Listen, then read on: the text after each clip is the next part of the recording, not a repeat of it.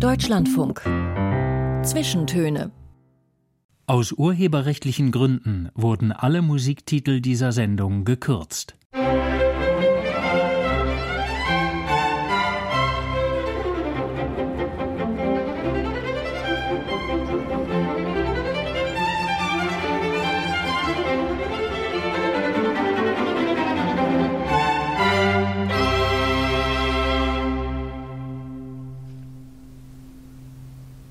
Mit Joachim Scholl heute und einer Frau, die weiß, wie Wirtschaft geht. Als Journalistin hat sie sich in diesem Ressort einen guten Namen gemacht und auch als Frau durchgesetzt bei einer Zeitung, die jeder Firmen- und Konzernchef morgens aufschlägt, der Frankfurter Allgemeinen Zeitung. Dort gehörte Inge Klöpfer zum Redaktionsteam, war Korrespondentin, schreibt immer noch regelmäßig für das Blatt, obwohl sie inzwischen als Buch- und sogar Romanautorin ein eigenständiges publizistisches Leben führt. Filme kommen auch noch hinzu. Willkommen zu den Zwischentönen, Inge Klöpfer. Ja, hallo, guten Tag, Herr Scholl. Wenn Sie morgens die Zeitung aufschlagen, Frau Klöpfer, oder online anklicken, was lesen Sie als erstes? Die Wirtschaftsmeldung oder inzwischen auch mehr Feuilleton? Ich fange meistens hinten an und äh, oft ist ganz hinten der Sport, also lese ich am Sport los.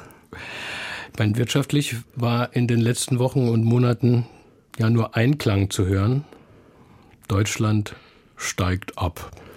Ja, Deutschland alle Zahlen, alle Prognosen ne, rückläufig. Ähm, wenn Sie jetzt vermutlich doch den Wirtschaftsteil auch wahrscheinlich sorgfältig lesen, stimmen Sie da eigentlich mit ein, so als Expertin? Haben Sie einen tieferen Blick als unser eins? Also ob ich einen wirklich tieferen Blick habe, weiß ich nicht. Das haben am besten natürlich die Firmen, die Unternehmen, die das an allen Enden und Engen spüren. Nein, ich stimme da nicht so richtig mit ein. Also das Deutschland steigt ab ist so ein gängiges äh, Credo derzeit, was ich für zutiefst kontraproduktiv halte. Also im Neudeutsch würde man sagen, das ist jetzt gerade das Narrativ.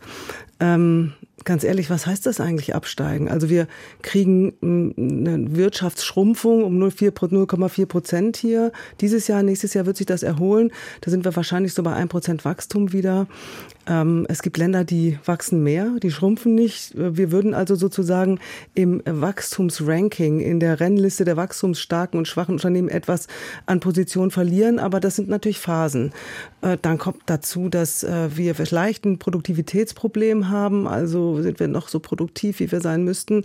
Ich denke auch da, die Wirtschaft steht unter großen Belastungen. Das muss man sagen, auch politisch gewollt. Das ist alles ein bisschen schwierig. Und trotzdem würde ich sagen, ähm, bin ich überhaupt nicht so skeptisch. Mhm. Erstens, weil ich ja viele solcher Phasen schon erlebt habe. Denken Sie mal an die Nullerjahre. Deutschland hatte die rote Laterne in Europa, ganz schlimm. Also wir waren wirklich verheerend aufgestellt, fünf Millionen Arbeitslose. Ähm, dann kam das Reformwerk. Wir sind dann nach 2008 unglaublich gut aus dieser Finanzkrise rausgestartet. Wir haben Boomjahre mit einer sozialversicherungspflichtigen Beschäftigung, die so hoch war wie nie zuvor. Ah, wir hatten schon früher, als, die, als es die D-Mark noch gab, eine sehr, sehr starke Währung. Da hieß es auch mal, Deutschland steigt ab, wir sind nicht wettbewerbsfähig, weil die D-Mark so teuer ist und das Ausland eben unsere Produkte nicht bezahlen kann. Also langer Rede. Ähm, diese Phasen hat es immer gegeben und die muss es auch geben. Es gibt ja nicht nur äh, permanent Spitzenpositionen. Äh, es gibt hier was zu tun. Ich würde sagen, ähm, es ist eine Herausforderung. Mhm. Die Politik muss das ihre dazu leisten, aber auch äh, die Menschen. Und ansonsten bin ich positiv gestimmt, weil Deutschland hat tolle Unternehmen und tolle Leute. Ende letzten Jahres, da haben Sie aber auch schon gewarnt, dass die Abhängigkeit zum Beispiel von Rohstoffen und ihren Zulieferern äh, die Achillesferse der deutschen Wirtschaft äh, sei, die man jahrzehntelang ignoriert habe. Und vor allem der Ukraine-Krieg hatte das natürlich schlagartig gezeigt. Ähm, waren da die anderen europäischen Länder so viel klüger? Haben die besser aufgepasst? Ich meine, sie sind doch genauso abhängig wie wir. Also von bestimmten Rohstoffen ja, von anderen nicht. Ähm, äh, viele andere Länder haben Atomstrom. Das heißt, die sind äh, von dieser Gaskrise überhaupt nicht so derart betroffen und die bauen ihren Atomstrom auch aus. Das haben wir nicht. Wir haben also sozusagen uns des Atomstroms entledigt und haben uns sehr stark auf dieses russische Gas äh, äh konzentriert. Und das ist natürlich jetzt schon die Achillesferse. Das sieht man ja auch in den Energiepreisen und da ähm, klagt ja auch die Wirtschaft ganz furchtbar. Aber ähm, es gibt andere Dinge, von denen wir sehr abhängig sind, Europa insgesamt. Das sind Halbleiter, das sind diese ganzen seltenen Erden, äh, die wir übrigens alle in Europa haben und auch alle in Deutschland haben. Aber wir wollen eben äh, die Drecksarbeit nicht machen, das zu fördern und schon gar nicht ähm, das so zu bearbeiten, dass das industriemäßig auch einsatzfähig ist. Das passiert alles, fragen Sie mich bitte nicht, unter welchen Umweltstandards in China. Und das ist zum Beispiel ein Problem. Oder was mein Lieblingsthema ist, einer äh, großen Abhängigkeit, ähm, ist die, äh, das Internet aus dem All. Wir haben in Deutschland grandiose Technologie. Deutschland könnte mit deutschen Unternehmen binnen zwei Jahren eine eigene Satellitenkonstellation im All etablieren. Aber nein, wir machen das nicht. Wir machen das, wenn überhaupt, jetzt mal angefangen europaweit. Und stattdessen kommunizieren wir inklusive der Bundeswehr über Elon Musks Starlink. Also als zum Beispiel im Ahrtal ähm, alles überschwemmt war und kein einziges Glasfaserkabel mehr funktionierte, da haben die sich alle auf Starlink äh, draufgeschaltet und eben über dieses Internet aus dem All äh, kommuniziert. Und das ähm, ist für mich sowas, wir können uns nicht von Elon Musk abhängig machen und schon gar nicht ähm, äh, Regierungsinstitutionen. Ich halte das für hochgefährlich. Also da müssen wir was tun. Wir haben die Technologie, das ist ja das Tolle. Es müsste nur ähm, hier auf die Straße gebracht werden. Da ist natürlich auch die Regierung gefragt. In ganz viele Ihrer Zeitungsartikel habe ich mich äh, versenkt, Frau Klöpfer. Man findet sie leicht im Netz. Ich habe sie auch am Computer angeklickt. Auf dem Sofa wiederum habe ich dann Ihre Bücher gelesen. Ein ganzer Stapel ist das mittlerweile. Ihr erstes Buch war eine Biografie über Friede Springer, gleich ein Bestseller. Dann haben sie sich mit Sozialpolitik beschäftigt in einem ja wahrhaft prognostischen Buch über die deutsche Bildungsmisere, auf das wir hoffentlich noch kommen. Und dann ja, dann gibt es so einen interessanten Schwenk bei Ihnen publizistisch hin zur Musik. Sie haben dem Weltstar-Dirigenten Kent Nagano bei zwei biografischen Büchern die, die Feder geführt, desgleichen bei Omar Meir Welber, dem israelischen Dirigenten. Ich hoffe, ich habe den richtig ausgesprochen ähm, über seine Beziehung zu Mozart. Nächstes Buch haben Sie mir schon verraten, wird im kommenden Frühjahr vom jungen Pianisten Kit Armstrong handeln. Was ist das eigentlich für ein Musical Turn gewesen hin zur Musik? Das ist jetzt eine ganz andere Inge Klöpfer. Ja, das ist auch sehr anders und ähm, dazu kann ich nur sagen, das ist alles andere als intendiert, sondern man muss bei der klassischen Musik sagen oder bei der Musik insgesamt, sie findet eher mich. Also ähm, ich wurde angesprochen, ob ich nicht dem Dirigenten Kent Nagano bei einem Buchprojekt helfen könnte weil ich klassische Musik halt sehr gerne mache, ähm, nicht mache, sondern höre. Ich mag sie ähm, es interessiert mich, es interessieren mich Künstlerpersönlichkeiten, haben mich schon immer interessiert, weil das so Menschen sind, die alles auf eine Karte setzen. Das finde ich unglaublich äh, faszinierend und spannend und äh, toll und bewundernswert und so weiter. Und ähm, ja, und da wurde ich dann gefragt und sollte mich damit Ket Nagano treffen. Dann traf ich ihn äh, am Kudamm und dann haben wir uns so zwei, drei Stunden unterhalten.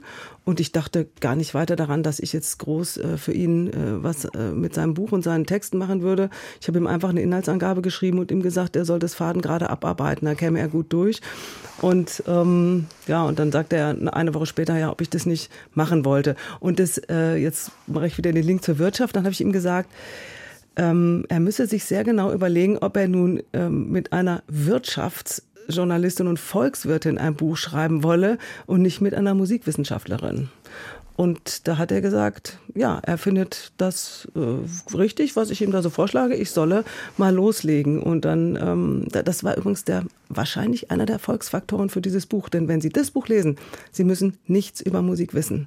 Es wird alles erklärt. Das vertiefen wir noch. Aber schließlich in diesem Frühjahr kam ebenso überraschend ein richtig umfangreicher Roman von 450 Seiten. Das war meine Initialzündung zu Ihnen. Als ich den las, dachte ich sofort, diese Frau, die willst du kennenlernen. Davon auch später ausführlich. Bleiben wir bei der Musik mit Ihrem ersten Wunsch für diese Zwischentöne, Frau Klöpfer. Wir beginnen mit französischem Barock von François Couperin aus seinem Klavier- und Cembalo-Werk Les Ombres Errantes haben Sie ein Stück ausgesucht. Warum dieses und ja auch speziell mit dem Interpreten, dem Pianisten Ido Bar Shai? Ido Bashair spielt das, äh, hat das ganz toll eingespielt und ähm, es ist auch seine CD gewesen, die ich immer gehört habe, während ich den Roman geschrieben habe. Das Buch, äh, diese Musik ist sozusagen der Soundtrack zu meinem Roman, obwohl er nichts mit dem Roman zu tun hat, sondern eher zufällig auch in mein Leben gerutscht ist. Ich habe das letzte Stück aus diesem äh, Klavierzyklus, ähm, Les Barricades Mystérieuses, habe ich im Konzert gehört und habe das dann ähm, gestreamt und nochmal gehört und nochmal gehört und derweil ähm, äh, oft geschrieben. Und das versetzte mich dann über die Jahre, die ich an dem Roman geschrieben habe, so ein bisschen immer in die Stimmung. Und ähm, ja, es ist wahrscheinlich mit das schönste Klavierwerk, was ich kenne.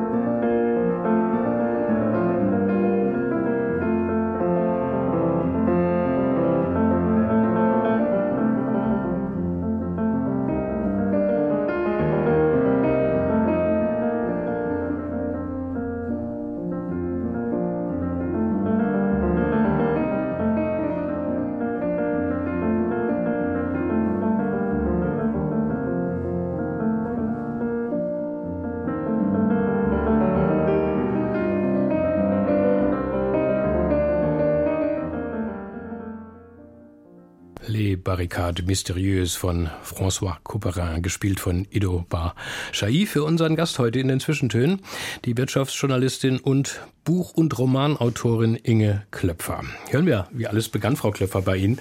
Sie sind Jahrgang 1964, geboren in Essen.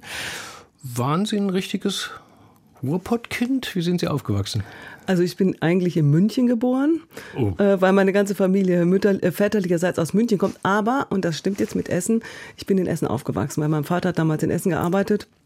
Und äh, ja, ich würde sagen, ich bin da wirklich 20 Jahre meines Lebens gewesen und ähm, habe das da sehr gemocht, äh, diesen Ruhrpott. Und ich sage Ihnen ganz ehrlich, ich bin ja dann Anfang der äh, Nullerjahre nach Berlin gekommen und diese etwas ähm, rabiate, raubeinige, äh, pampige, motzige Art der Berliner konnte mich überhaupt nicht anfechten, weil ich das natürlich aus dem Ruhrpott kannte. Es ist so ein bisschen mhm. motzig, schnodderig, aber es ist von Herzen und es ist für mich äh, einfach das Ruhrgebiet. Was haben Ihre Eltern gemacht? Äh, mein Vater war Unternehmer, meine Mutter ähm, als studierte Betriebswirtin Hausfrau mit sehr viel ehrenamtlichem Engagement, aber äh, für mich heute undenkbar. Eigentlich schade, dass sie nie wirklich richtig gearbeitet hat. Mhm. Ich meine, Sie gehören ja so klassisch zur Boomer-Generation, ne? geburtenreicher Jahrgang hineingewachsen, so in die sozialliberale Bildungsoffensive der 1970er Jahre. Es war so im Nachhinein eine goldene Zeit für alle Kinder, äh, äh, auch kleiner Leute, die aufs Gymnasium oder zur Universität gegen Jugendlich war man in dieser Zeit so, so immer so ein bisschen rubriziert. Entweder so ein Hippie oder so ein Punk oder ganz brav. Wie war denn die junge Inge Klöpfer so drauf? Was hat sie bewegt? Als ich jetzt ihre Musikwünsche dachte, dachte ich, ja, bestimmt hat sie Klavier gelernt. Nein, leider nicht. Ähm, ich weiß gar nicht warum. Äh, wir hatten nie ein Klavier zu Hause. Ich habe dann Blasinstrumente gelernt, also Ach. Flöte und Fagott und habe dann viel im Orchester gespielt und ähm, fühlte mich, was eine wirklich großartige Zeit war. Also es war auch die Orchesterfreizeiten. Ich meine, das ist ja nicht nur Üben und sondern es ist natürlich ein Heidenspaß und viel Blödsinn dabei. Und wir hatten einen äh, tollen ähm, Orchesterleiter, der also den ganzen Stadtteil da ähm, akquiriert hat aus allen Schulen und wirklich immer tolle Konzertevents gemacht hat. Und das hat mich irgendwie äh, schon auch sehr geprägt. Übrigens, äh, Orchester auch ganz interessant, wenn sie dann so äh, zweites Fagott spielen und da sitzt immer neben ihnen einer, der ähm, die Soli spielt, dann geht's schon auch darum, ich will aber auch mal und dann müssen sie ein bisschen üben und dann werden sie verglichen und dann vergleichen sich sowieso alle und es ähm, war auch schon so ein bisschen so ein, so, so ein Leistungsmomentum dabei, aber doch äh, am Ende alle dem, dem gemeinsamen Musikerlebnis geschuldet und das war schon großartig. Aber das ist ja schon sehr prägend. Hatten Sie da Vorstellung vielleicht, irgendwas mit Musik zu machen? Wo sollte es denn hingehen? Hatten Sie Vorstellungen als junger, junger Mensch? Nein, überhaupt nicht. Also ich habe dann ziemlich schnell gemerkt, dass ich zwar äh, durch viel Üben auch ziemlich weit kommen kann, aber ähm, dass ich einfach nicht begabt genug bin. Also ich bin nicht musikalisch genug. Ich habe einen Bruder, der ist so musikalisch, der spielte Horn schon mit elf Jahren, also die tollsten Soli. Ist dann übrigens auch nicht Musiker geworden, weil er zu faul war. Also er hat aber nicht so gern geübt und wollte auch nicht Klavier lernen.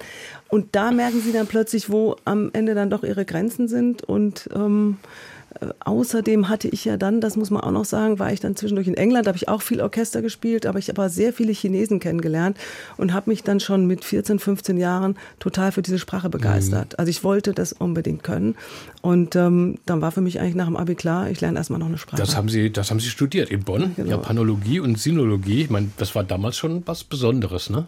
Ja, das war was Besonderes und ich wusste auch nicht so richtig, ob ich Japanologie oder Sinologie machen wollte, also welche Sprache mir eigentlich mehr lag. Ich habe dann beides angefangen und ähm, äh, dann irgendwie gemerkt, dass mir aber Chinesisch sehr viel mehr liegt. Und ich kann Ihnen auch genau sagen, wann das eigentlich der Fall war. Es ist eine ganz lustige Geschichte, auch wenn es jetzt ein bisschen lang ist. Aber in Japanisch haben sie auch chinesische Schriftzeichen. Diese chinesischen Schriftzeichen werden aber tendenziell japanisch ausgesprochen und haben zwei verschiedene Aussprachen. Das alte japanische Wort und das aus dem Chinesischen adaptierte chinesische Wort. Also gutes Beispiel für Berg, Yama, also wir sagen ja Fujiyama. Und das chinesische Wort für dieses, für Berg heißt Shan, also Sun in Japanischen. Sie haben also jetzt sozusagen das japanische Zeichen mit im Wort, dass Sie, äh, das chinesische Zeichen im Wort, das Sie lesen müssen. Und da müssen Sie immer auswendig wissen, spreche ich das jetzt gerade mit dem alten japanischen Wort aus oder mit dem chinesischen. Und ich musste dann im Japanischunterricht vorlesen. Und weil ich mir das nicht merken konnte, habe ich alle chinesischen Zeichen auf Chinesisch vorgelesen, in der japanischen Sprache, was natürlich absurd war. Und dann sagte mir die äh, Professorin, sagte, sie glaubt, ich müsse im Hauptfach Chinesisch wählen. Das sei eindeutig. Insofern bin ich deswegen bei Chinesisch gelandet und ähm, habe es auch nie bereut. Ich meine, schon nach ein paar Semestern ging Sie für ein Jahr nach Taipei in mhm. Taiwan. Wow, denkt man da sofort. Tolle Sache für Sie bestimmt, oder? Gewesen. Ja, das war dann aber das Standardprogramm. Also man machte ja damals Vordiplom und mhm. dann sozusagen ähm, Diplom oder äh, äh, Magister oder sowas. Und ähm, nach der Zwischenprüfung war das dann so, dass man sich versuchte, mit einem Stipendium irgendwie ins Ausland zu bewegen. Damals war das so, dass es hieß entweder Volksrepublik China oder Taiwan. Und ich habe mich damals auf ähm, ein Stipendium nach äh, Taiwan beworben, weil man in Taiwan mit Chinesen zusammenleben konnte.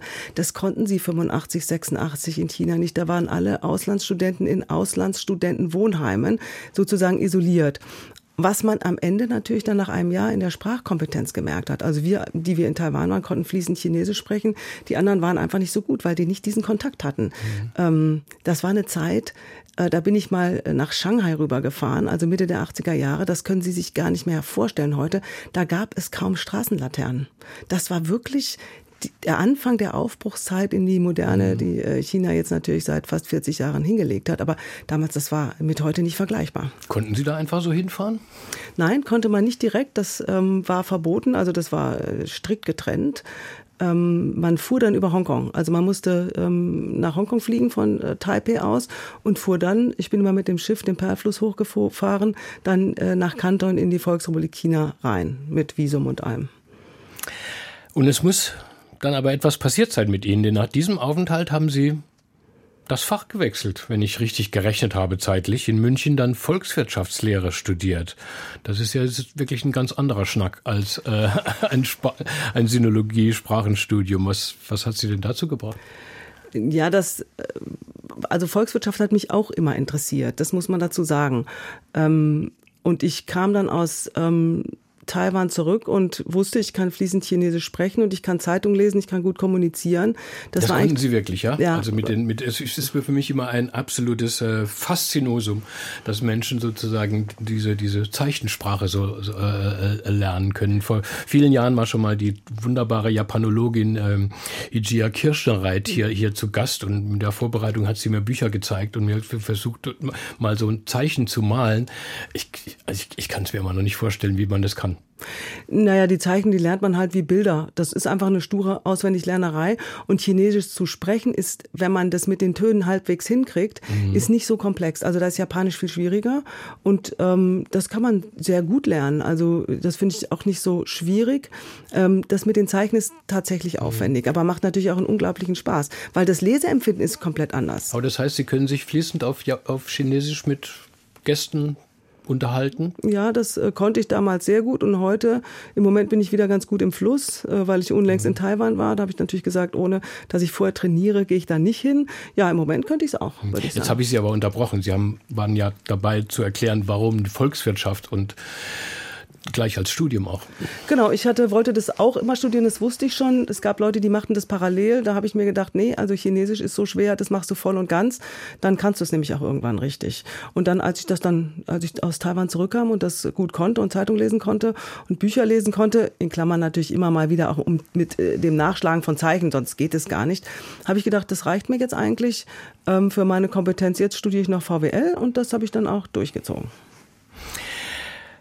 Schon ein Jahr nach dem Abschluss Also 1991 haben Sie einen Abschluss äh, gemacht, waren Diplom-Volkswirtin äh, und ähm, ein Jahr nach dem Abschluss kamen Sie schon zur FAZ ins Wirtschaftsressort. Da denkt man so als Journalistenkollege, wow, von 0 auf 100 in die, in die Königsklasse. Ich meine, war Ihnen schon während des Studiums klar, dass Sie nicht in die Wirtschaft gehen wollen, sondern in den Journalismus zum Schreiben?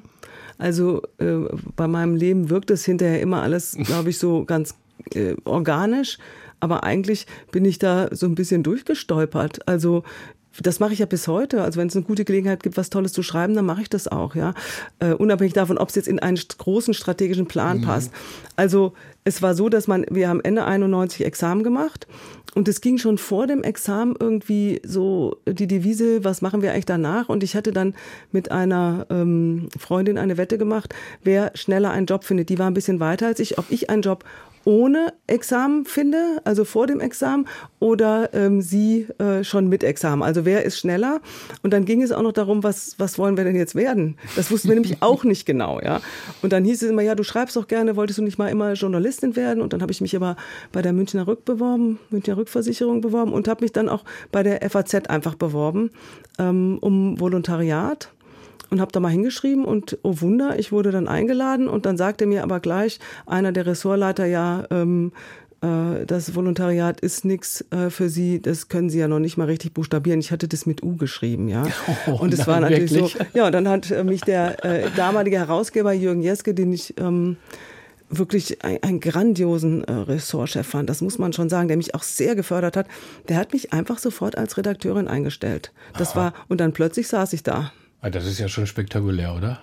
Ich meine, äh, aber ich könnte mir vorstellen, weil Sie ja auch dann im Wirtschaftsressort gleich angefangen haben, dass wahrscheinlich die Chinesischkenntnisse schon ein Faktor waren oder so, ne? dass, dass gerade Wirtschaft China als aufkommender Riese, äh, dass man dann mit Menschen, die aus China kommen, Interviews führen kann in ihrer Sprache?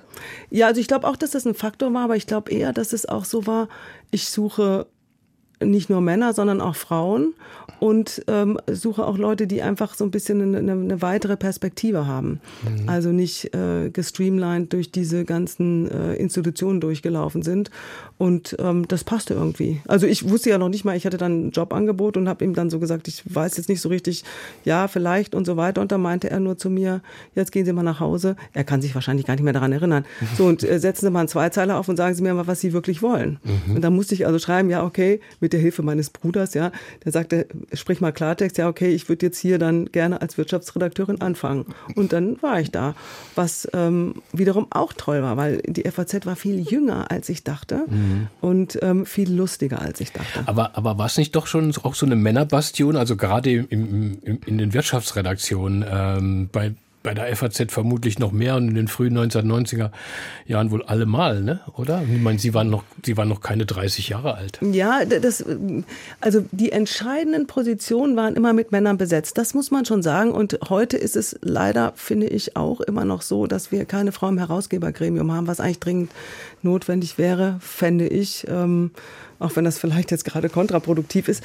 Aber damals schon in dem Ressort Wirtschaft waren wirklich Top-Korrespondentenstellen, waren mit Frauen besetzt. Ach. Ähm, und das war äh, das hat mich dann irgendwie auch beeindruckt. Also da war eine äh, Korrespondentin in London, die war absolut spitze, dann in Amerika, die Carola Kaps. Das waren unglaublich tolle, äh, gute, selbstbewusste, fröhliche, äh, tatkräftige, vorbildhafte Frauen mhm. für mich. Aber mussten Sie nicht auch erst schreiben lernen, sage ich jetzt mal in Anführungszeichen. Ich meine sozusagen, also gerade auch für, für eine Zeitung und für eine Zeitung von diesem Rang, da muss man ja auch schon irgendwie was drauf haben, oder? Ja, bei der FAZ ist es ja so, oder war das damals so, da wurde man gleich zum Blattmachen eingeteilt, weil man dann lernt, wie man eine Zeitung zusammenbaut. Das heißt, die Anfänger haben alle immer Blatt gemacht, unter der, äh, ähm, äh, natürlich unter der Aufsicht von Ressortleitern mhm. und so mhm. weiter. Und dann lernte man so äh, sukzessive schreiben und mir hat damals eine Kollegin gesagt, also suchen Sie sich hier jemanden, mit dem Sie mal alle Texte durchsprechen können, den Sie gut finden und der ihnen dann so ein bisschen hilft, dass man mhm. die Texte dann auch so schreibt, wie man sie schreiben muss, weil ich hatte ja kein Volontariat gemacht und dann ist es einfach Nachahmung. Also sie schauen, wie macht man das und dann, äh, dann sind die Kollegen auch so liebenswürdig und redigieren sie dann. Also das war eine unglaublich kollegiale ähm, Atmosphäre. Ähm, das hatten die mir schon beim Einstellungsgespräch gesagt und sie haben mir nicht zu viel versprochen. Also die FAZ damals, ich weiß ja nicht mehr, wie es heute ist, weil ich schon so lange weg bin, also aus dem Redaktionsbetrieb, aber das, es war einfach ein fantastisches Team in der Wirtschaft. Ich meine, der große Feuilletonmann Gustav Seibt war auch mal hier in den Zwischentönen und er hat von dieser Zeit erzählt in den 90ern, dass man als FAZ-Redakteur im firmeneigenen Mercedes mit Fahrrad zu Terminen geschickt wurde, um gleich mal klarzumachen, wer da kommt. Ne? Haben Sie dieses natürlich inzwischen längst abgeschaffte Privileg auch genossen? Ach so, wir hatten damals Dienstwagen. Mhm. Äh, die Dienstwagen waren aber im Grunde ein Lohnbestandteil, ja, für den die FAZ keine so, ähm, Sozialabgaben zur Verfügung genau, gestellt. Aha. Äh, keine Sozialabgaben zahlen musste. Insofern war das, die Löhne waren da nicht besonders hoch. Also das passte schon irgendwie alles. Aber es war natürlich so ein bisschen dieses Dienstwagenprivileg von der FAZ. Das war schon an der Branche auch ähm, bewundert und bespottet. Auf jeden Fall begann eine schöne journalistische Karriere, die sie wahrscheinlich auch weiter in obere Ränge geführt hätte. Aber dann kamen die Bücher von Frau Klöpfer, von Inge Klöpfer und darüber unterhalten wir uns nach den Nachrichten. Bis dahin hören wir Musik aus Fernost auf ihren Wunsch. Ryut, Ryut Ichi, sage spreche ich ihn richtig aus? Ryuichi, ja. Ryuichi Sakamoto, der Komponist aus Japan. Im Frühjahr ist er leider verstorben mit 71 Jahren. Merry Christmas, Mr. Lawrence haben sie sich ausgesucht aus dem berühmten Film mit David Bowie. Sakamoto hat die Musik geschrieben, auch mitgespielt. Was gefällt Ihnen denn hier so gut? Also das ist ähm, von 1983 und ich finde das eine zauberhafte, völlig unweihnachtliche äh, Klaviermusik, die wir zu Hause sehr viel gehört haben und auch noch sehr viel hören. Und ich finde, ähm, was daran so besticht, ist ihre absolute Zeitlosigkeit. Und wir hören Ryuichi Sakamoto am Klavier. Er spielt Merry Xmas, Mr. Lawrence.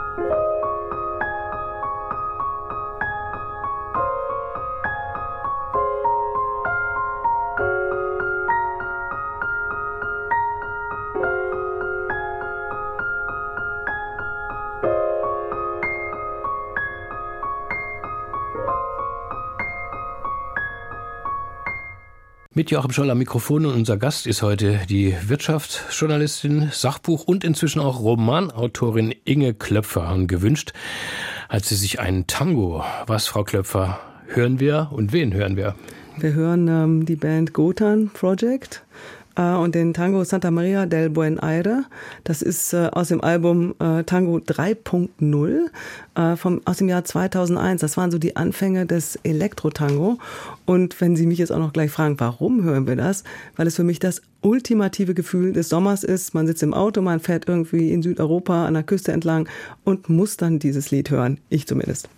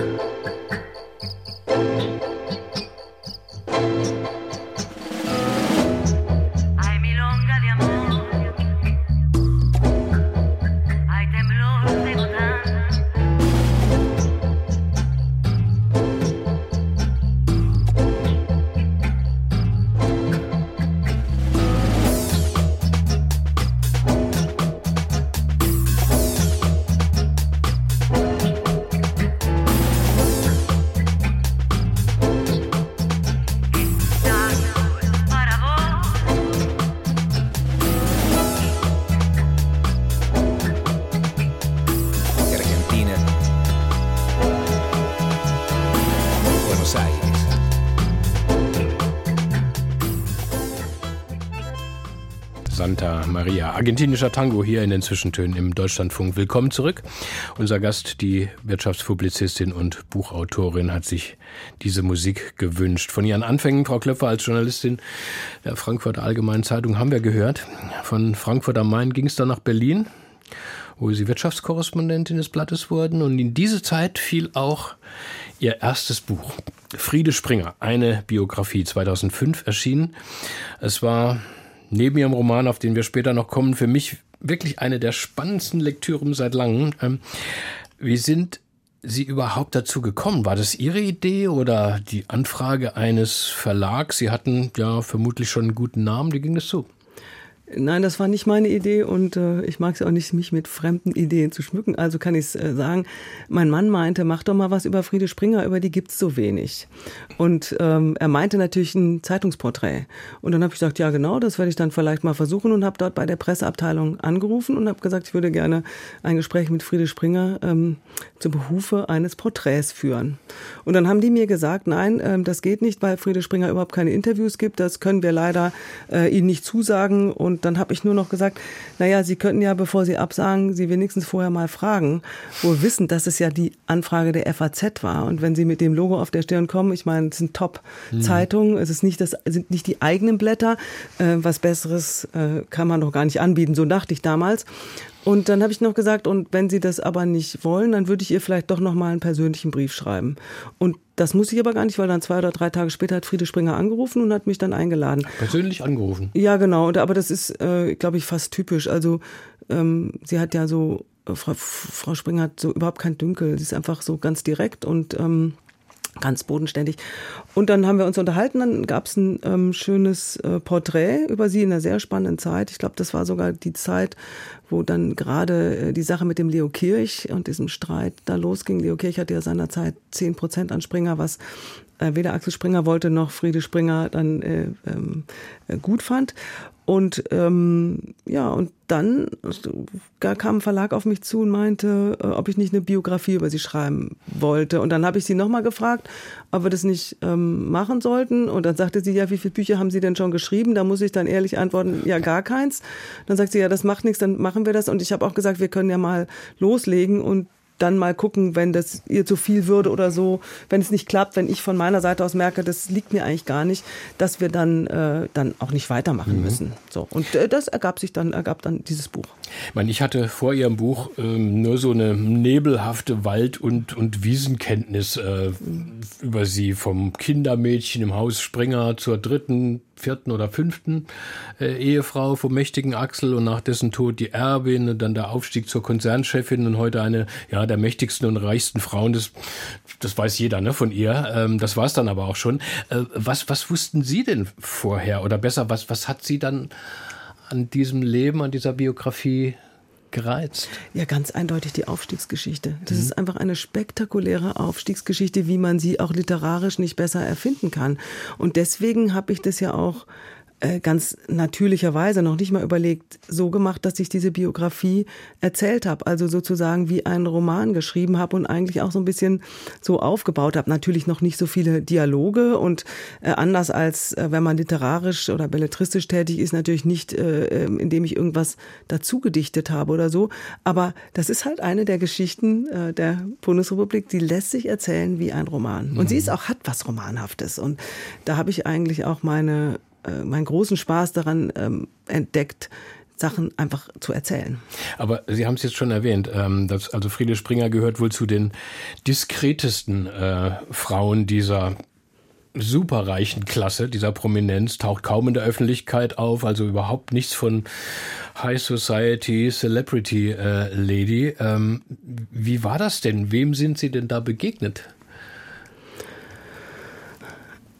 Einer sehr freundlichen, äh, ausnehmend verbindlichen, äh, sehr offenen äh, Person, die am, im Grunde eigentlich wirklich für diesen Konzern, für den Nachlass ihres Mannes gelebt hat und sich auch darüber sehr stark definiert hat und daraus auch überhaupt keinen Hehl gemacht hat. Sie also immer als Persönlichkeit hinter der Aufgabe zurückgenommen hat. Und das fand ich dann schon sehr, sehr interessant. Mhm. Ja, weil Sie gerade sagen, Sie haben es für einen Roman geschrieben. Also es äh, ist gerade zu Beginn, da schlüpfen Sie förmlich in den Kopf, so das Wesen dieser jungen Frau vom Lande. Axel Springer ist gerade äh, gestorben. Ich habe mich beim Lesen später dann gefragt, also als ich auch immer mehr so vom Wesen dieser Frau äh, durch sie erfahren habe, ob äh, oder inwieweit Friede Springer das, das so wollte. Ich meine, gab es da nicht so Reserven, Einwände? Bei solchen Leuten denkt man immer, die wollen auch sowas kontrollieren. Die wollen nicht, dass jemand äh, erzählt, wie sie vielleicht denken oder fühlen sogar. Ja, also wissen Sie, wenn Leute wirklich souverän sind und äh, das ist in dem Fall hatte ich das Glück, dass Friede Springer das genauso war wie Kent Nagano, dann lassen die sie machen, weil sie wissen, wenn ich die Leute permanent einenge oder kontrolliere oder ähm, irgendwelche Hürden und Beschränkungen auferlege, dann wird es gar nicht gut. Ja, sondern sie müssen, wenn sie in Leute vertrauen, die sie gut finden, deren Fähigkeiten sie schätzen, müssen sie die machen lassen. Äh, nur dann kann sich auch jemand mit seinen äh, Fähigkeiten voll entfalten. Mhm. Und das Prinzip habe ich mir ja auch zu eigen gemacht, wenn ich mit Leuten was zusammen mache. Dann denke ich mir, äh, hör auf zu kontrollieren. Das, jetzt hast du das delegiert, es macht das die und die Person. Und das konnte sie sehr, sehr gut. Und äh, sie hat natürlich das Buch dann auch vorher mal ähm, durchgelesen und sagte dann auch, ja, ähm, das würde sie schon irgendwie, hat sie, glaube ich, berührt. Also das also, hat sie, sie mir damals gelesen, gesagt. als es ganz fertig war ja. oder so immer so in so Nein. Teilen? Ah, ja. Erst als mhm. es ganz fertig war. Mhm. Und ähm, ja, das ist auch so ein bisschen meine, ich meine, man soll sich nicht loben, aber das ist so ein bisschen meine Art. Also ich, ich kann schon sehr gut nachempfinden. Ich habe halt eine, eine, eine sehr lebhafte Fantasie, mhm. wie sich bestimmte Dinge aus für andere Personen darstellen, wie die sich anfühlen. Ich kann mich extrem gut in Leute reinversetzen, manchmal so sehr, dass wenn sie mir jetzt sagen würden, sie hätten Rückenschmerzen und das sagen sie mir viermal, dann kriege ich auch Rückenschmerzen. Also sozusagen spiegelneurotisch, hätte ich fast gesagt. Und das ähm, kam mir natürlich bei diesen ganzen biografischen Projekten extrem zugute. Mhm. Also was ich so super beim Lesen fand, ähm, war diese ungemeine Präzision in den, in den sachlichen Dingen. Also wenn es um die wirtschaftlichen Zusammenhänge dieses gigantischen Springer-Konzerns äh, geht. Es geht, beginnt ja nach dem Tod von Axel Springer eine ungeheuer vertrackte Erben- und, und Firmengeschichte. Ich habe sie echt bewundert, wie sie dieses dann auch ja juristische Dickicht ähm, durchdrungen haben. Das ist eigentlich ein richtiger Wirtschaftskrimi äh, ähm, geworden. Ähm, gut, sie waren natürlich vom Fach, äh, aber haben Sie nicht zwischendurch auch mal gedacht, äh, meine Güte, äh, äh da ist ja nicht durchzublicken, kriege ich das alles so auf die Reihe, dass das wirklich so stimmt? Nee, das habe ich eigentlich nicht gedacht, weil ich irgendwie schon das Gefühl hatte, ich blick das schon und ich kann das auch gut verstehen und ich kann auch gut ähm, abstrahieren von äh, Nebensächlichkeiten. Also ich musste das ja alles reduzieren auf einen, äh, auf die, die, die, die wichtigsten Dinge überhaupt damit mhm. und, und das dann auch noch so schreiben, dass auch ein nicht äh, Betriebswirt das überhaupt nachvollziehen kann und mal eine Vorstellung davon kriegt, wie das in diesen Wirtschaftsetagen eigentlich abgeht. Ähm, mein Problem war eher, dass ich, glaube ich, 60 oder 70 Leute interviewt hatte und mir alle gesagt haben, wie Friede Springer genau ist. Und ich hinterher überhaupt nicht mehr wusste, ja, wie ist sie denn jetzt eigentlich? Weil es so viele Meinungen gab, mhm. ja. Und nicht nur die positiven, weil natürlich auch manche Leute in ihrem Arbeit während ihres Aufstiegs das Nachsehen hatten und haben mussten, ja, auch zugunsten des Konzerns, das muss man auch sagen. Und da habe ich dann irgendwann gedacht, und das hat mich dann journalistisch auch sehr geprägt, nein, ich werde jetzt selber beurteilen, wie sie ist. Und ich werde jetzt meine Meinung schreiben. Ich werde das Buch so schreiben, wie ich meine, mhm. dass sie ist weil ähm, sonst wären sie ja völlig verwirrt. Und das mache ich bei den Porträts übrigens, wenn ich heute auch schreibe. Am Ende ist es meine Meinung, die zählt. Aber gerade in diesem Fall, wie haben Sie das eigentlich alles rausgekriegt? Also wer da mit wem, wann, über was telefoniert hat ähm, äh, in diesen ganzen Machenschaften, Intrigen, wer sich da getroffen hat. Also Leo Kirch, das ist wirklich auch richtig spannendes Kapitel. Jeder hat davon schon mal gehört, aber dieser Konzern dann noch so zusammengebrochen ist. Das entwickeln sie sozusagen auch im Blick mit dem, mit dem, mit dem Springer-Konzern. Äh, Gab es da Akten, Dokumente oder haben Ihnen das alles die Betroffenen wirklich erzählt? Ja, es gibt schon auch, ähm, es gab Akten, es gibt auch so, davon durfte man natürlich nicht so viele sehen, weil die waren alle in diesem Springer-Archiv. Dann gab es Dokumente, dann gab es natürlich viel aus Friede Springers Sicht, was sie gesammelt hatte, sie mir auch zum Teil zur Verfügung gestellt. Und dann haben viele Leute erzählt und sie glauben gar nicht, ähm, weil viele hat äh, die, die, der Aufstieg von Friede Springer, äh, mit dem ja niemand gerechnet hatte, außer vielleicht Axel Springer selbst, sonst hätte er sie nicht zu ihrer, äh, zu ihrem, ähm, zu seinem Nachlass, zu seiner Nachlasshüterin sozusagen gemacht. Ähm, äh, viele hat das so verblüfft, dass sie natürlich einen großen Erzählbedarf hatten. Und da bauen sich dann schon äh, Geschichten mhm. zusammen. Also das Buch besteht natürlich zum Teil auch aus äh, Kolportage, aber ähm, ich glaube, die trifft es schon ganz gut. Wie hat sie denn es eigentlich geschafft, ähm, sich da durchzusetzen, auch in dieser ja, äh, Männer-Macho-Springerriege von Super-Egos? Äh, das ist ja wirklich faszinierend. Ich glaube, das äh, hängt vor allen Dingen mit ihrer Fokussierung zusammen. Wenn sie dann etwas unbedingt will, wenn sie ziemlich genau weiß, das und das möchte ich durchsetzen, das und das ist wichtig, dann kann sie eben auch Konflikte aushalten und auch Unwägbarkeiten aushalten. Sie müssen auch Geduld haben. Sie können ja nicht eben sofort alles lösen. Und so peu à peu hat sie sich da wirklich ihre Position wieder zurückarbeitet und den Konzern auch wieder zusammengeführt. Das muss man schon sagen. Mhm. Also mir hat oft der Kopf geschwert, so bei diesen Machtkämpfen und auch diesen ganzen juristischen Operationen hin und her. Als kleiner Max hat man ja auch von dieser Sphäre, wo es um Milliarden geht. Äh, ihr kennt keinen Schimmer.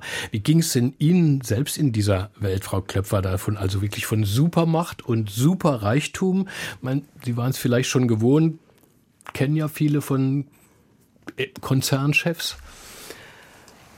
Ja, mir ging es dann, wie ging es mir eigentlich? Gute Frage.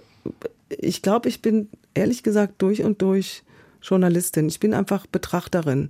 Ich habe gar kein Bedürfnis, zu irgendeiner Welt dazuzugehören. Ja, später auch nicht. Ich habe jahrelang über Finanzmärkte geschrieben. Da, da, da treffen Sie Leute, die sind noch viel reicher und viel äh, schneller erfolgreich. Ähm, ich habe nie das Bedürfnis gehabt, dass ich da äh, zugehören muss, sondern ich gehe da so hinein durch eine Tür und dann gehe ich auch wieder raus, dann mache ich die Tür zu und dann habe ich meinen Abstand, dann kann ich auch schreiben. Mhm. Aber sind diese Menschen nicht da wirklich davon geprägt, auch von dieser ja, Überzeugung, sie können sich alles kaufen und deswegen sind sie wichtig? Ich glaube, das Erfolgsmodell von Friede Springer ist, dass sie genau äh, diesem Irrglauben äh, nicht äh, anheimgefallen ist. Das ist, glaube ich, ihr Geheimnis. Bei den jetzigen Konzernchefs weiß ich das nicht genau. Also da könnte das sein, dass das schon auch irgendwie anders ist.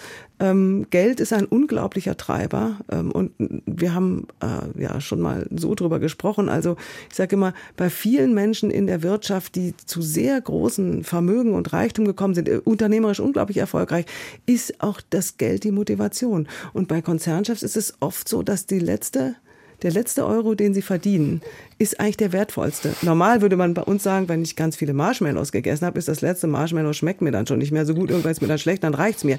Beim Geld ist das anders. Und äh, das kann man äh, beobachten. Das habe ich ja dann später auch eben in diesem Roman ein bisschen verarbeitet, mhm. wie das eigentlich funktioniert und warum das die Leute so antreibt.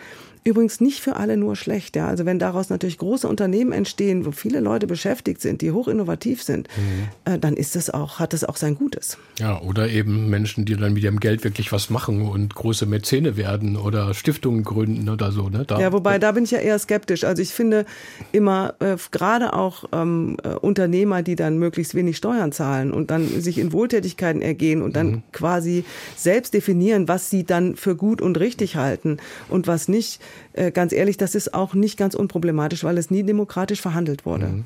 Sehen Sie, Sie kennen sich eigentlich einfach mit Geld besser aus und auch mit dem großen Geld. naja. Aber äh, was auch toll zu lesen ist, ja, dass die ja kinderlose Friede Springer sich förmlich einen Sohn heranzieht, einen jungen Schlacks, den sie zum Konzernchef macht am Ende, Matthias Döpfner.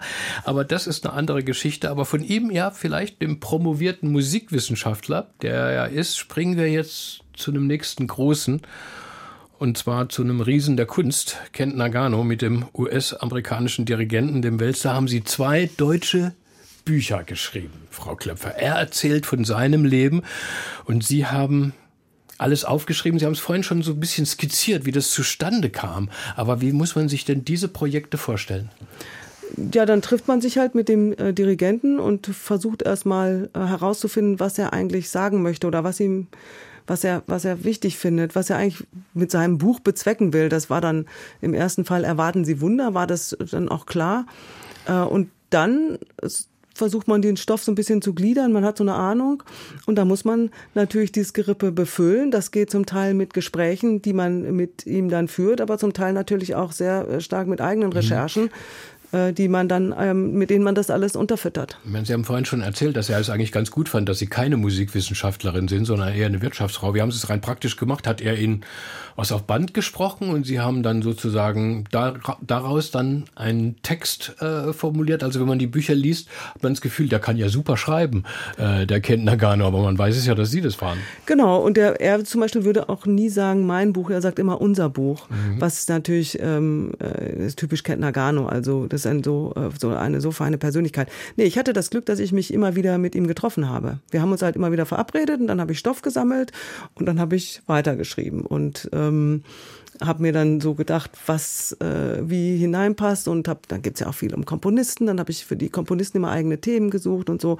Mhm. Ähm, dann gibt's um seine politischen Einstellungen, wir haben auch viel über Politik ähm, gesprochen. Kent Nagano ist ja auch äh, studierter Soziologe, der ist also politisch extrem interessiert und auch engagiert und da muss ich sagen, ähm, das war natürlich dann nicht so schwierig. Also. Aber was war das äh, generell für eine Arbeit, für eine Erfahrung, jetzt auch jenseits ähm, und vielleicht auch nach diesem, dieser Beschäftigung mit Macht und Geld und Springer und dem ganzen Klimbim, jetzt Kunst, reine Musik? Also sich mit Musik zu befassen, ist schon wunderschön und es gibt diese, ähm, diesen, diesen tollen Spruch von John Keats, äh, dem englischen äh, Dichter, der ganz jung gestorben ist, der hat gesagt, ähm, gehört sind Töne süß, doch ungehört noch süßer. Das heißt, wenn Sie sich mit Musik befassen, ist es in der Vorstellung einfach so wunderschön. Also die Musik sich vorzustellen ist ja immer schöner, als man sie überhaupt hört. Und wenn Sie dann noch darüber reden, über die Wirkung und so, das ist sowas anderes. Und da muss man sagen, dass meine Zusammenarbeit mit den Künstlern, auch mit Oma Meyer-Welber, das eröffnet einem, der nicht Musikwissenschaftler ist, natürlich völlig andere Türen zu diesem Universum Musik. Ja, wie hat man sich das vorzustellen? Warum machen die Komponisten das?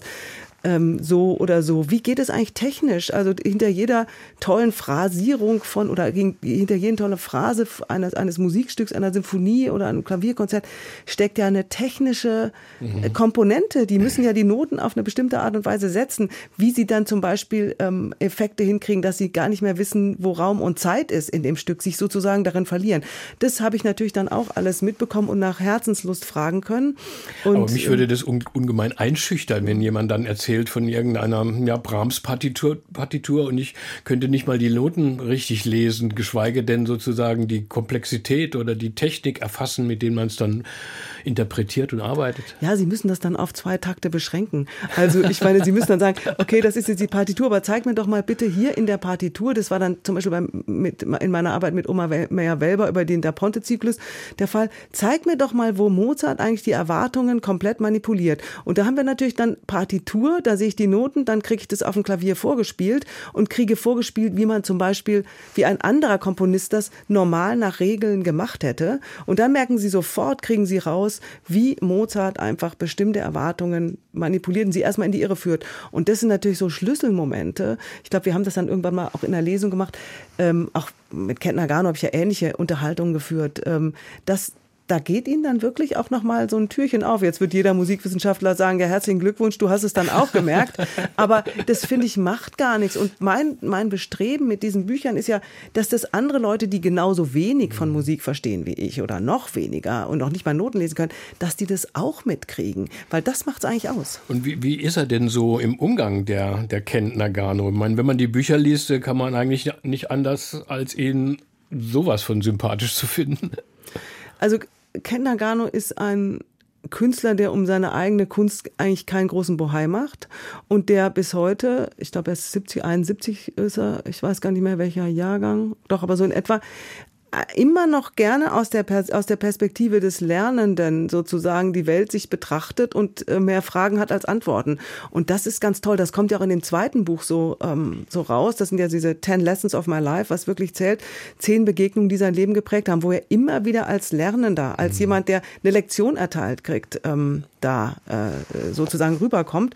Und das hat natürlich die, für die Bücher, die wirklich sehr erfolgreich waren, für klassische Bücher, einen Rieseneffekt. Der nimmt die Leute mit. Also du bist automatisch auf der Seite von Ket Nagano, weil er dir nichts sagt, sondern er muss ja auch lernen. Und das ist eben dieser mitreißende Effekt von diesen Büchern gewesen. Ich fand das ganz toll, wie er, wie er über Leonard Bernstein äh, schreibt oder über auch, wie er mit Frank Zappa äh, mhm. zu tun hatte. Sie haben ihm jedenfalls glänzend ähm, die Hand geführt, ähm, dem Künstler, Frau Klöpfer. Jetzt äh, müssen sie aber auch mal als solche ins Zentrum gerückt werden, nämlich als Künstlerin mit ihrem ersten Roman, nämlich in den ich mich wirklich fast verliebt habe, äh, in Die Zweifel des Homer Spiegelman. Wir verschnauften aber vorher noch kurz mit ihrem nächsten Musikwunsch. Mina Okabe, Genau, eine. Die junge Popsängerin haben sie sich äh, ausgesucht, eine gebürtige, gebürtige Britin mit japanischen Wurzeln, habe ich auch nachgelesen, ich kannte sie gar nicht. Ähm, was hören wir jetzt? Jetzt ist sie Dänin, glaube ich, ne? Sie ist halt so. dänische, dänisch-japanisch, glaube ich, und ist in England aufgewachsen. Mhm. Was wir jetzt hören, ist dieses, äh, äh diesen Song Talk to Me, den finde ich sehr gut, sprich mit mir. Das könnte auch mein Lebensmotto sein. Und ähm, der ist von diesem Jahr. Ich habe ihn äh, auf meiner Reise in Taipei entdeckt. Ich war in Taiwan ähm, im März, eine hochemotionale, aber berufliche Reise, weil ich lange nicht mehr dort war. War dort in einem Modegeschäft und höre dieses Lied und gehe dann also zu der chinesischen Verkäuferin und sage, was hast du da eingelegt? Und sie hat mir dann gesagt, das und das äh, Lied. Und dann habe ich es natürlich nachgeschaut. Ich finde, es muss ein richtig cooler Song. Und Sie haben die Verkäuferin in fließendem Chinesisch gefragt. Ja, das konnte ich noch. Talk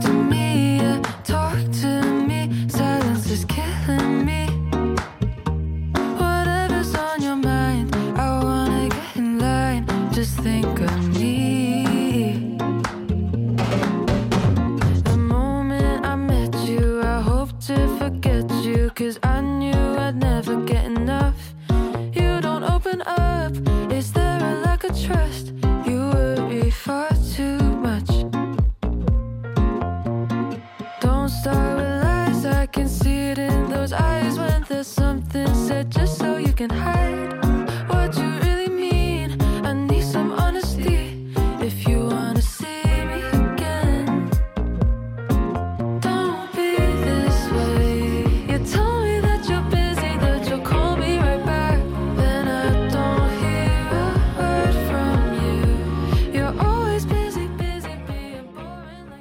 Sie hören den Deutschlandfunk, die Zwischentöne. Und gerade hat Mina Okabe gesungen. Auf Wunsch unseres Gastes heute die Wirtschaftsjournalistin, Buch- und jetzt auch Romanautorin Inge Klepfer ist bei uns. Wie vorhin gesagt, ähm, das erste, was ich von Ihnen las, Frau Klepfer, war dieses Buch, das im Frühjahr erschienen ist, Die Zweifel des Homer Spiegelman. Bald 450 Seiten stark, eine großformatige Familien- und Epochensaga mit zwei jungen Männern als Hauptpersonen, die so im New York der 1990er Jahre, so in diesem fiebrigen Wall Street Börsenklima ihren Weg gehen, ihren Weg machen. Der eine, der wird superreich, das ist der Homer Spiegelman, großartiger, widersprüchlicher Charakter. Ich war hingerissen von ihm, dem ganzen Buch, und habe mich gefragt, wer ist diese Inge Klöpfer? Äh, ja, habe ich mich gefragt. Und jetzt, da ich es weiß, woher haben Sie denn diesen grandiosen Stoff gezogen? Ja, das ist eine gute Frage. Also ähm, ich muss gerade ein bisschen lächeln, weil äh, es ist ja so, dass man in manchen Situationen sich befindet und denkt, die haben ja was total Romanhaftes. Also ich sage es ganz platt. Ich war auf einer jüdischen Beerdigung, einer ganz modernen jüdischen Beerdigung in New York, äh, in Chicago war die ehrlich gesagt, äh, von ähm, Freunden, die ich sehr gut kenne, äh, wo die sich die Familien auch sehr gut kennen und auch ich deswegen auch dieses Milieu sehr gut kenne. Und auf dieser Beerdigung ähm, war das war so eindrucksvoll, dass ich irgendwie dachte, auch die Konstellation der Personen und wie das alles so ablief, dann diese Rabbinerin, die da also eine grandiose Rede hielt, ich sitze in einem Roman. So stelle ich mir einen modernen amerikanischen Roman vor. Und irgendwie hat mich das nicht mehr losgelassen und daraus habe ich halt ähm, diese Geschichte entwickelt. Oder sagen wir mal so, es hat sich diese Geschichte entwickelt. Ich habe den Roman ja jetzt nicht irgendwie geplant geschrieben, sondern so als Hobbyprojekt äh, nebenher einfach Mhm. immer gemacht. Als Also ich muss Formel. instinktiv bei, bei der Familienbiografie an, an John Irvings grandiosen Owen Mini äh, denken und bei der Epochenschau der, dieser Börsenwelt der 90er Jahre, die man auch wunderbar ähm, vorgeführt bekommt und erzählt bekommt. Da hatte ich ständig so Filmbilder im Kopf. Wall Street, Oliver Stone, Michael Douglas, Charlie Sheen. Haben Sie Quellen gehabt, aus denen Sie geschöpft haben? Literarische, künstlerische, biografische Quellen? Oder Nein, es überhaupt nicht. so? ich habe es einfach so gemacht und ähm, ich habe natürlich, also bei mir ist es so, dass ich viele Bilder sehe. Ich habe auch erstmal nur viele Szenen geschrieben, äh, einfach weil es so einen Spaß macht und ich sehe das wie ein Film vor mir und dann schreibe ich das einfach ab, also sozusagen. Ich schreibe das dann auf und ja, das ist eine ganz wunderbare, ich nenne es mal Form des Eskapismus. Ja, wenn Sie äh, wenn Sie irgendeine Recherche machen müssen, haben eigentlich keine Lust mehr und äh, flüchten dann in so eine andere Welt. Das äh, so ha- hat das eigentlich angefangen und irgendwann habe ich dann gedacht, nee, jetzt muss ich mir doch mal einen richtigen Plot machen und mal überlegen, was passiert denn dann eigentlich wann. Und dann habe ich mir so Kapitel mal so durchgeschrieben. Äh, es war schon klar, dass ich mich auf jeden Fall mit dieser Finanzwelt ein bisschen auseinandersetzen will, was die natürlich in dem Roman gar nicht den Großteil ausmacht, sondern es ist ja nur ähm, ein, ein weniger, sehr deutlich weniger als ein Drittel. Aber ich wollte schon auch alles das, was ich ähm, erfahren habe äh, als Zeit, als meine, äh, während ich eben über Finanzjournalismus geschrieben habe, die Menschen, die ich da kennengelernt habe, diese fiebrige Zeit, äh, die, die wirklich ganz faszinierend war, es war so eine Umbruchzeit, die wollte ich schon mal irgendwie nochmal anders erzählen mhm. als nur in Artikeln. Das war mir schon klar. Ich meine, bei diesem Aufstieg von Homer zum Superreichen, klar waren Sie da in Ihrem Element als Wirtschaftsjournalistin und ähm, das wird aber auch so plastisch mit, mit jener Epoche. Sie haben sie ja selbst als junge Frau, wahrscheinlich auch als junge Journalistin erlebt, diese 90er Jahre. Können Sie sich da eigentlich noch dran erinnern, wie das bei uns so war. Ich meine, auch wenn man da heute dran denkt, kommt es einem so, so als, als so eine ferne Zeit vor, ja, mit diesem Börsenboom und Hype und diesem, alle wollten reich werden und Aktien kaufen. Kommt mir eigentlich schon wieder so fast irreal vor. Naja, jetzt finden Sie das ähnlicher in der Startup-Industrie. Ja, das ist einfach eine andere Industrie. Also damals war das so, dass man wurde dann eingeladen, ähm, mal so zum Abendessen von so Investmentbankern und dann trank man eben Wein für 5000 Mark. Das war einfach so, ja. Oh. Also das war so, das war so überbordend, das war so alles so im Überfluss. Die waren alle so im, Finanzmarktgenre würde man sagen bullish. Das, äh, das war schon faszinierend. Und was mich dann auch immer interessiert hat, ist, wie hart segeln diese Leute eigentlich am Wind? Mhm. Ähm, wie hart segeln sie am Wind, dass sie eigentlich am Ende den Vorteil haben, die anderen das nachsehen? Das ist natürlich nur ein kleiner Teil dieses Buchs, ja. Also dahinter stehen ja immer Menschen und die eigentliche Frage ist ja bei diesem Roman, was macht Familie mit Menschen?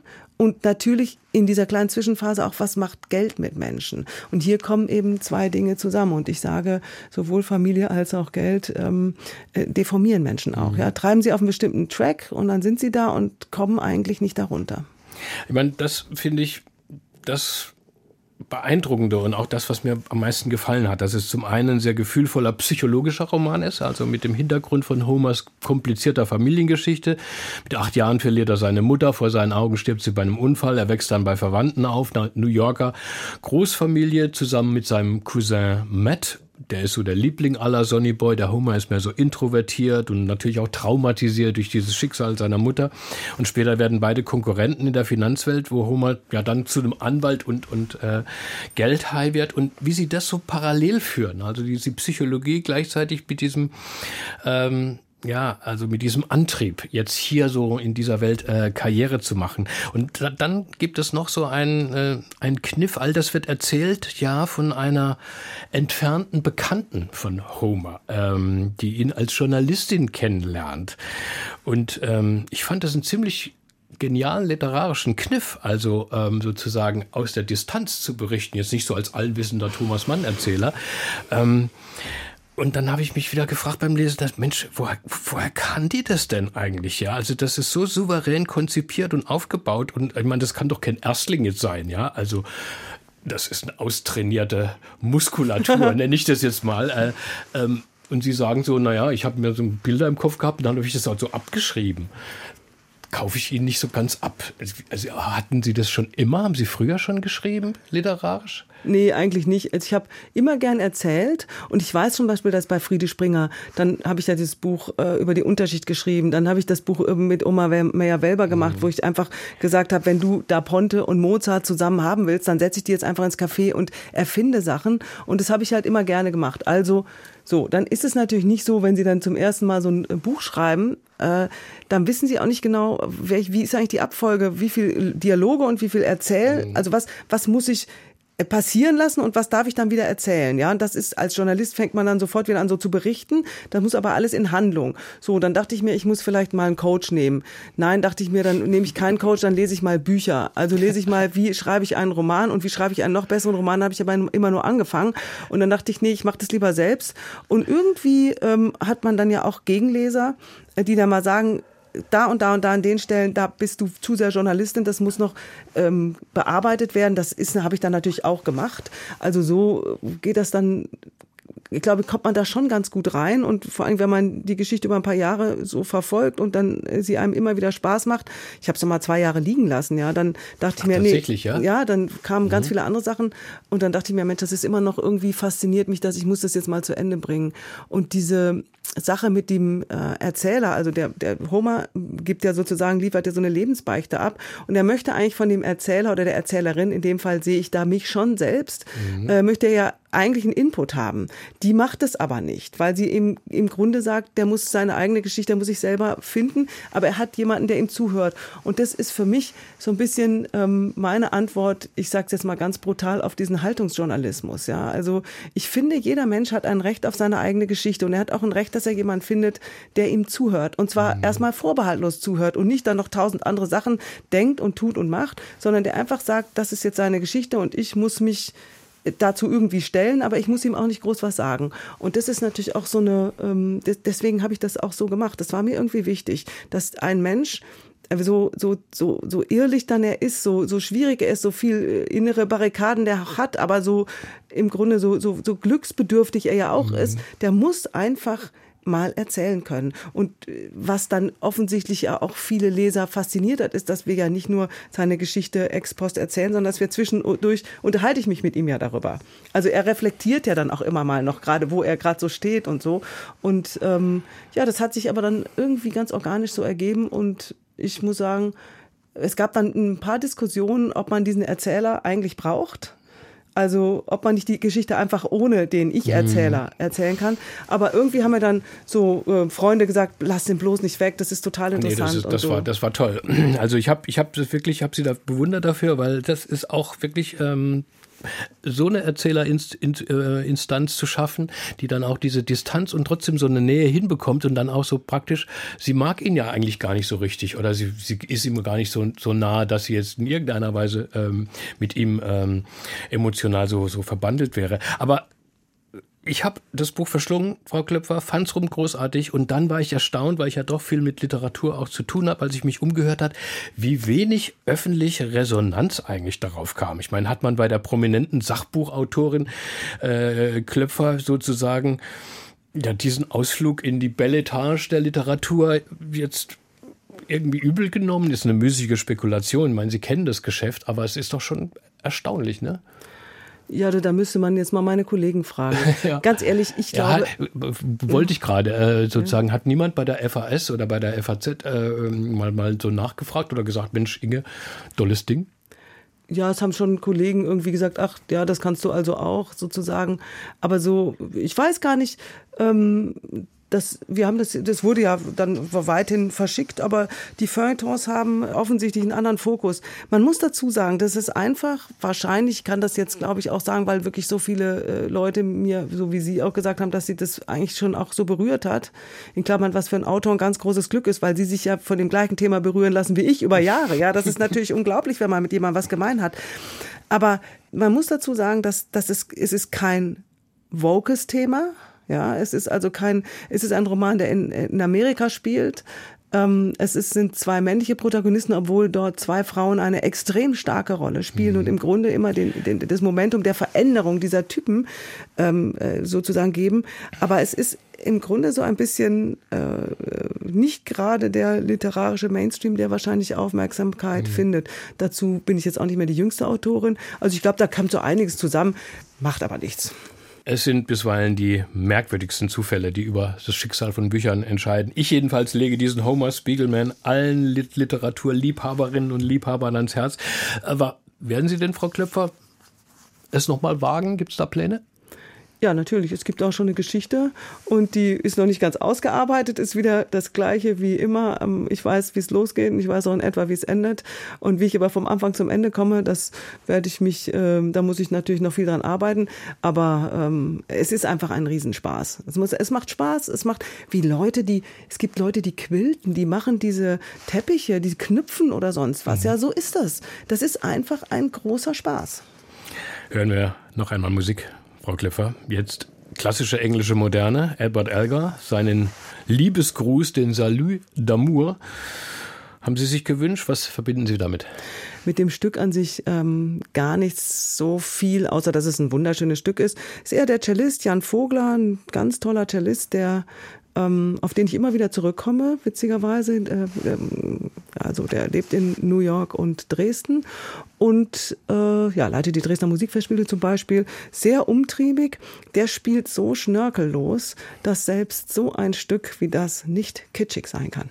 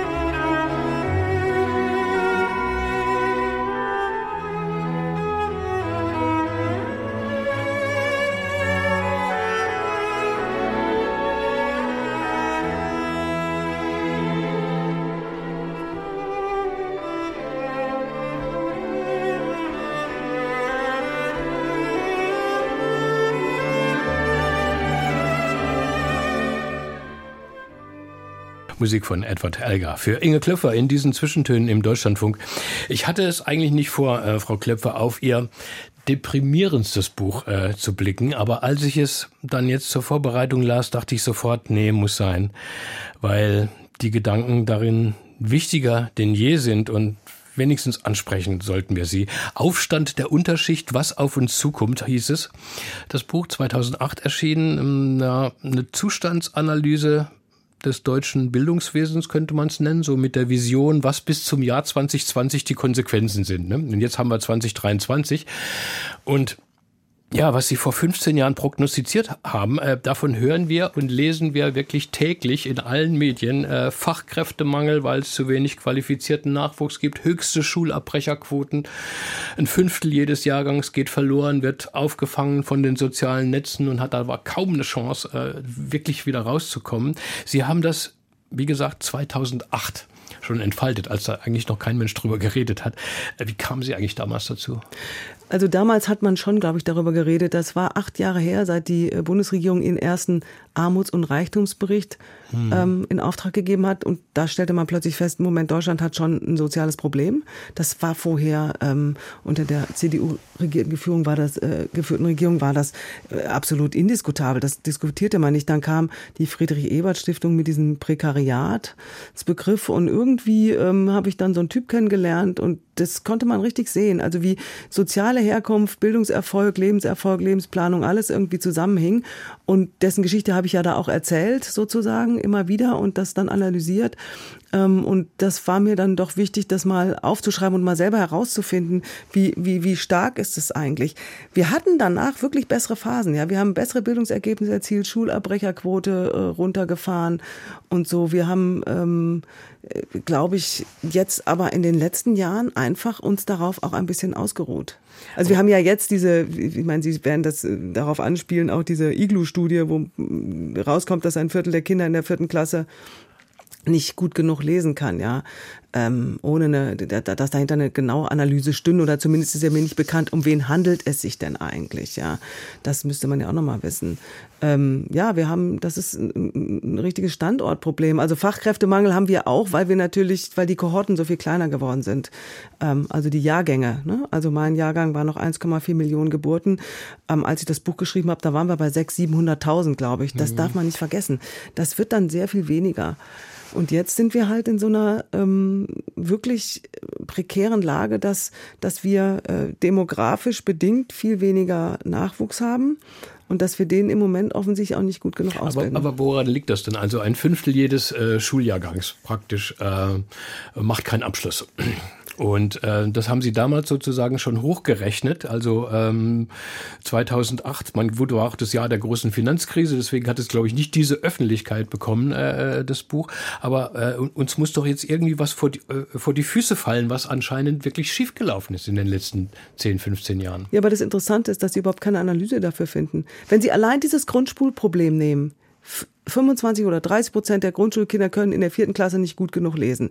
Und dann schauen Sie mal im Internet nach, ob Sie da irgendeine Erklärung dafür finden. Dann sagen die so ein bisschen, ja, Corona hier, ja, Corona da. Da haben Sie England. England ist auch relativ schlecht gestartet in den Nullerjahren. England liegt bei genau dem gleichen Test weit über uns. Und da gibt's keinen Corona-Knick.